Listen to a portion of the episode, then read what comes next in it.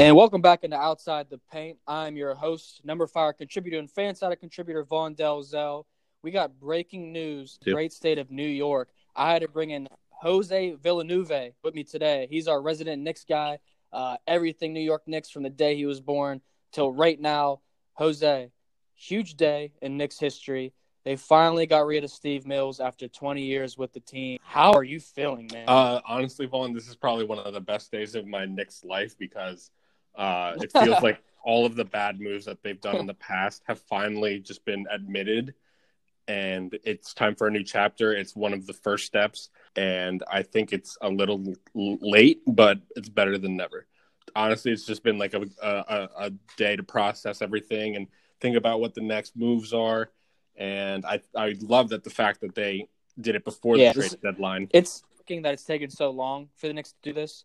Um, you know, you've watched a lot of Knicks games. You hear them sell the team chance, uh, fire Dolan chance, whatever it may be. They got a new coach this year, Mike Miller, uh, coaching this squad that's been struggling so far this year. They've been they've looked better in the past couple games, but kind of moving forward, what do you think is the next moves for the New York Knicks this next week or two as uh, they start to try and come together as an organization? Well, the first thing is definitely like what they're going to do with the trade deadline. So as of today, I've heard many rumors, including uh, the biggest thing is are they going to move Marcus Morris? What are they going to get from that? Where is he going to go?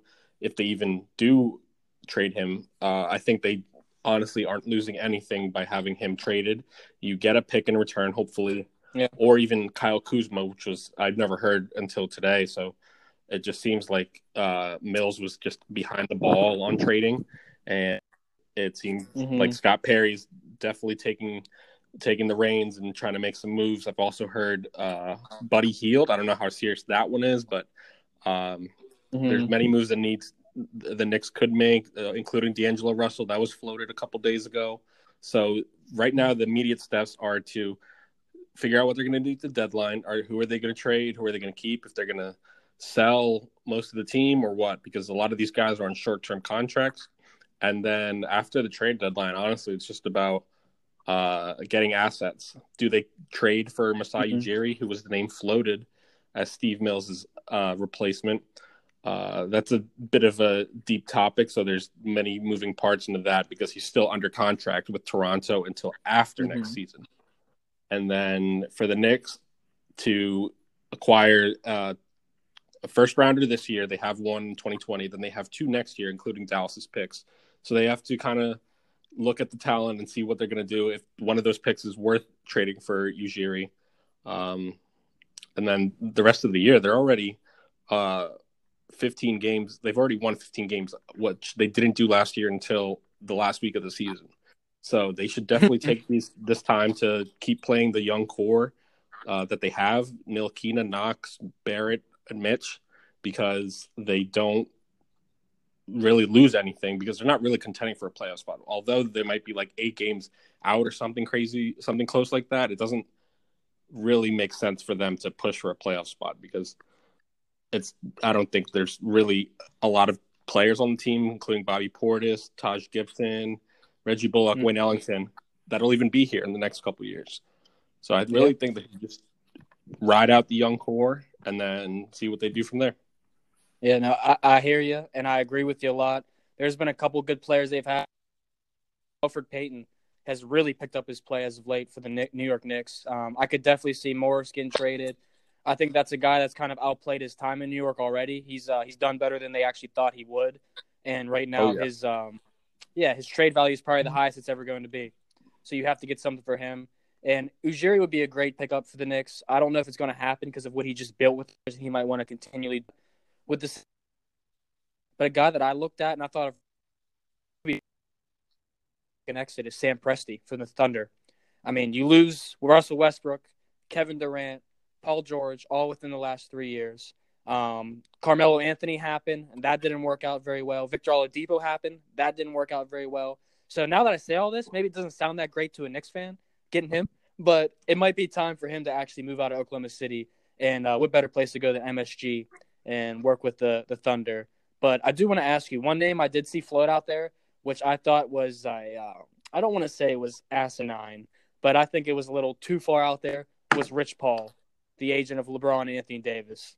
Uh, serious people have been writing about the New York Post included said that Rich Paul could be uh, a potential candidate for the position. You think that's realistic by all means? As a Knicks fan, I've learned to not be surprised by anything, and this uh, definitely catches you off guard when you first read it. But then when you realize who James Dolan is and look at his history, you you really don't get surprised by it because he he's really not a, a free thinker. He likes to copycat uh, what a lot of people do. So I think what he's looking at is the model that the Warriors and Lakers, a tweet directly from Woj. If you go on his page, you can find him saying this that they're trying to copycat what the Warriors and Lakers did with Pelinka and Bob Myers. But what I find crazy about those situations is that one, the Warriors had a lot of luck with Steph Curry. Like they waited a few years for him yeah. to really turn into an all star. He had injuries, and Milwaukee could have picked Steph Curry, but they luckily got Monta Ellis. So it takes a lot of luck from the Warriors side. And then on the Lakers side, they have LeBron James. If they didn't have LeBron James, they'd be one of the worst teams in the league again. They would still have that young core, Brandon Ingram, Julius Randle. Who knows if Lonzo Ball would be moved or at all? Like you can't copycat those situations because it, it's it's a lot of luck in the NBA sometimes, and the Knicks haven't had any good luck. So I think they just need to stick by the processes. Like these teams, like the Bucks and the Sixers, who have built from the draft without really trying to make these free agents happen. Because I do believe in what Chris or Kevin Durant said this past offseason. The Knicks aren't the cool thing anymore. So you got to get this young talent to make the Knicks cool. You're not going to make the Knicks happen over overnight into this free agent destination. They want to have that Miami thing happen to the Knicks again because they got left out in 2010. And I just think that's very just behind the times. Like you have to move on. You can't do what everyone else is doing. Like mm-hmm. who's going to come to the Knicks right now? Right now, they they keep saying Giannis in 2021. Never. Or I, I, don't believe that. Like he's got a perfect situation in Milwaukee, so just build through the draft, keep these assets. But at the same time, you did transition into who the successor of Steve Mills was, and I think this is a perfect time to like debate whether Ujiri or Presti. So I do think Ujiri is option one, but everyone knows that the cost it's going to take to get him from Toronto is picks because he's still under contract. He's the team president. He's not just the GM. He's the team president, which means he's at a higher level higher capital and Toronto what does he have to leave in Toronto like he's in the perfect situation with a great team young core who hasn't lost that much of a step after losing Kawhi so he's mm-hmm. pretty good and well set in Toronto and then as Sam Presti as you mentioned he was the same general manager who picked Durant, Harden, and Westbrook in back to back to back drafts. He also found Steven Adams out of nowhere, who was averaging seven points a game in college, and turned him into one of the best reliable centers in the game and his best work, he pulled Shai Gilgeous-Alexander out of that yeah. uh, Paul George trade, and the Thunder don't even look like they're lost a step. They're just constant rebuild. So yeah, they arguably might be better of a team this year than last year. That's such a scary thought, and they have so many more picks to add on top of that that they can just do whatever they want because of all the assets they have. Mm. That's interesting. What do you think that New York could give up if they wanted to trade for one of these guys uh, to run their organization? What would it take?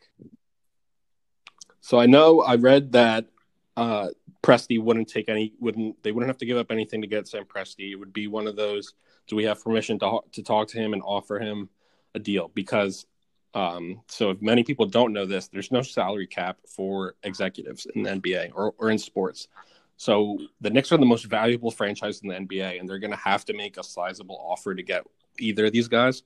Sam Presti wouldn't take any draft picks, but Ujiri is going to take some picks, which I think they should do because when you build an organization, you don't build. Or let me put this into a, uh, a metaphor.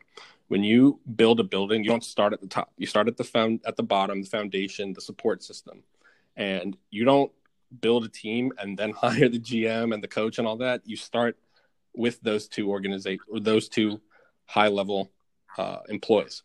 And if they really want Jerry, which I think would make the team that much better and relevant because of his power, then they need to get rid of one pick or two picks in the first round, which might be a little dangerous. But honestly, like as a Knicks fan, it's time they did something crazy because they missed out on they. So what Steve Mills did set the franchise back so bad he traded their all-star power forward in Porzingis, as we know, just so he could have two max slots for KD and Kyrie, and then sign none of them. So that was a complete failure.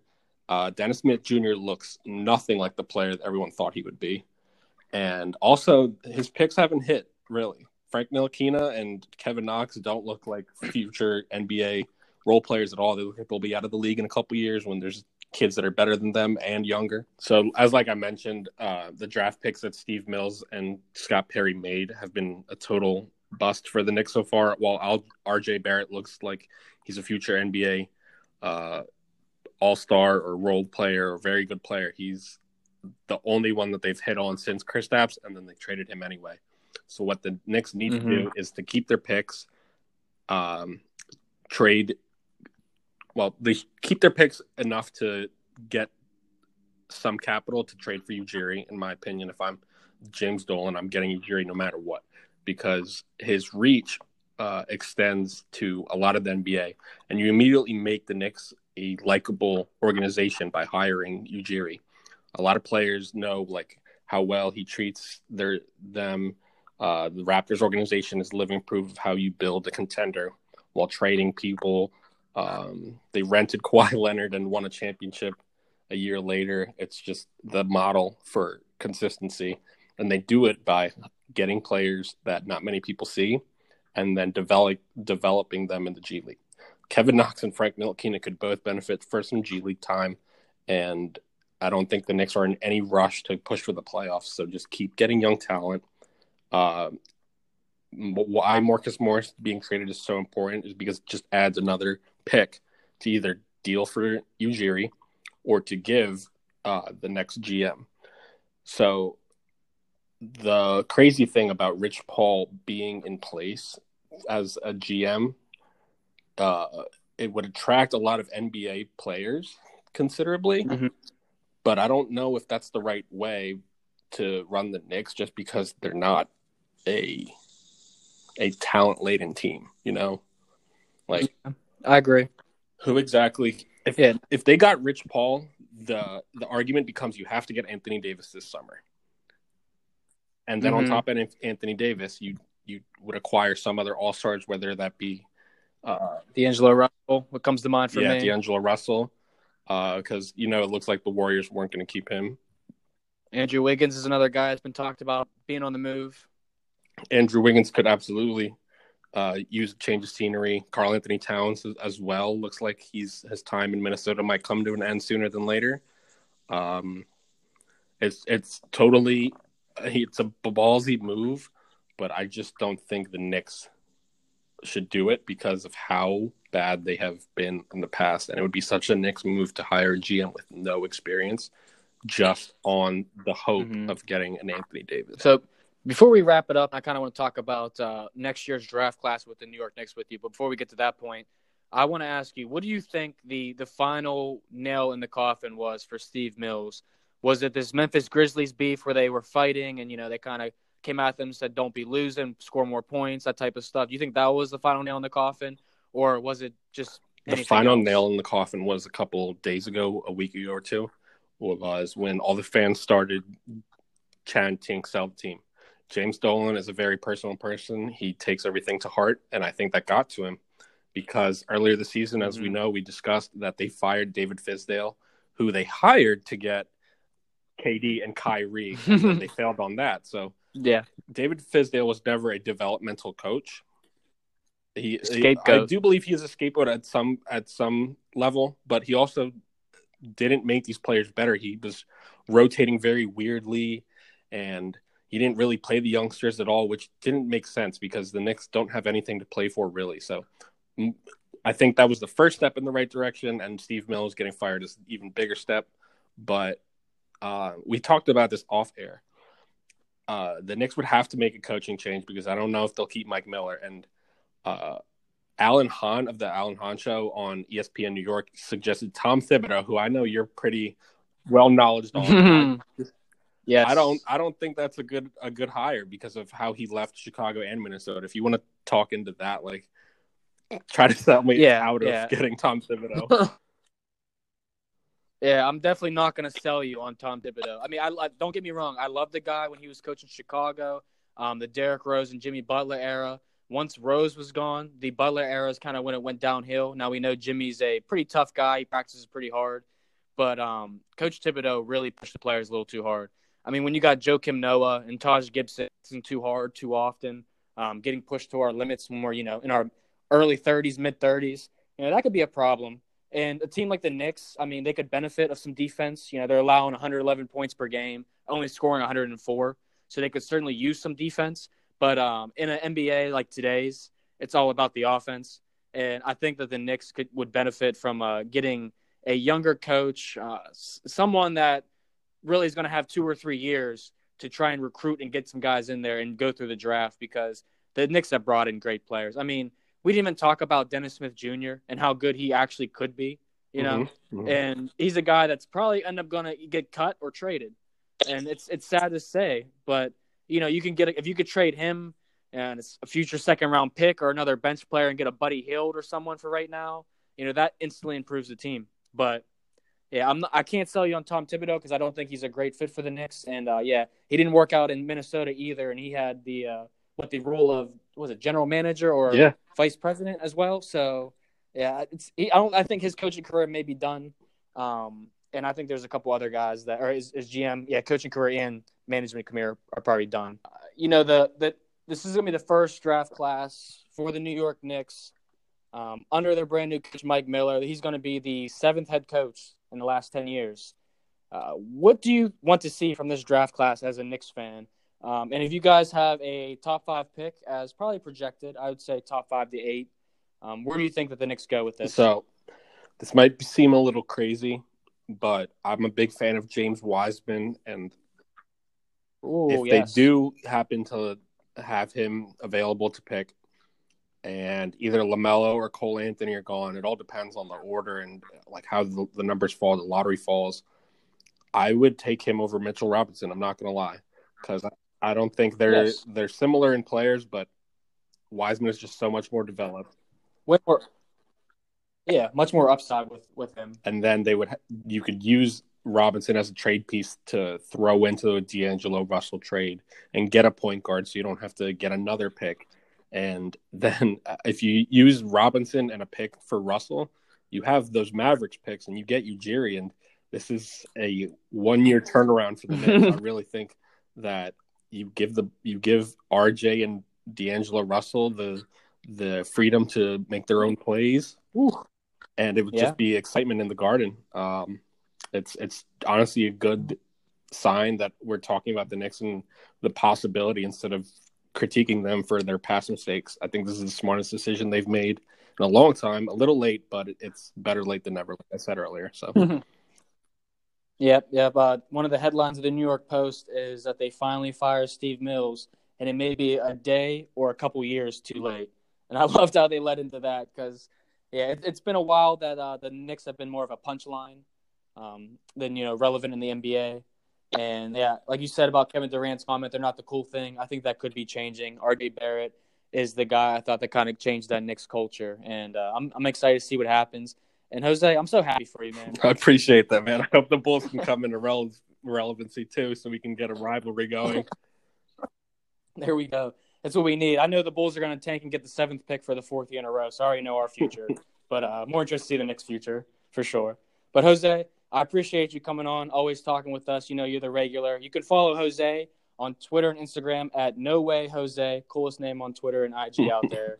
Uh, Jose, it's a pleasure. Thank you for talking Knicks. All right, man. Good talk. We'll talk soon with Nell and uh, get our All Star Snubs episode going. I'm excited for that. Oh.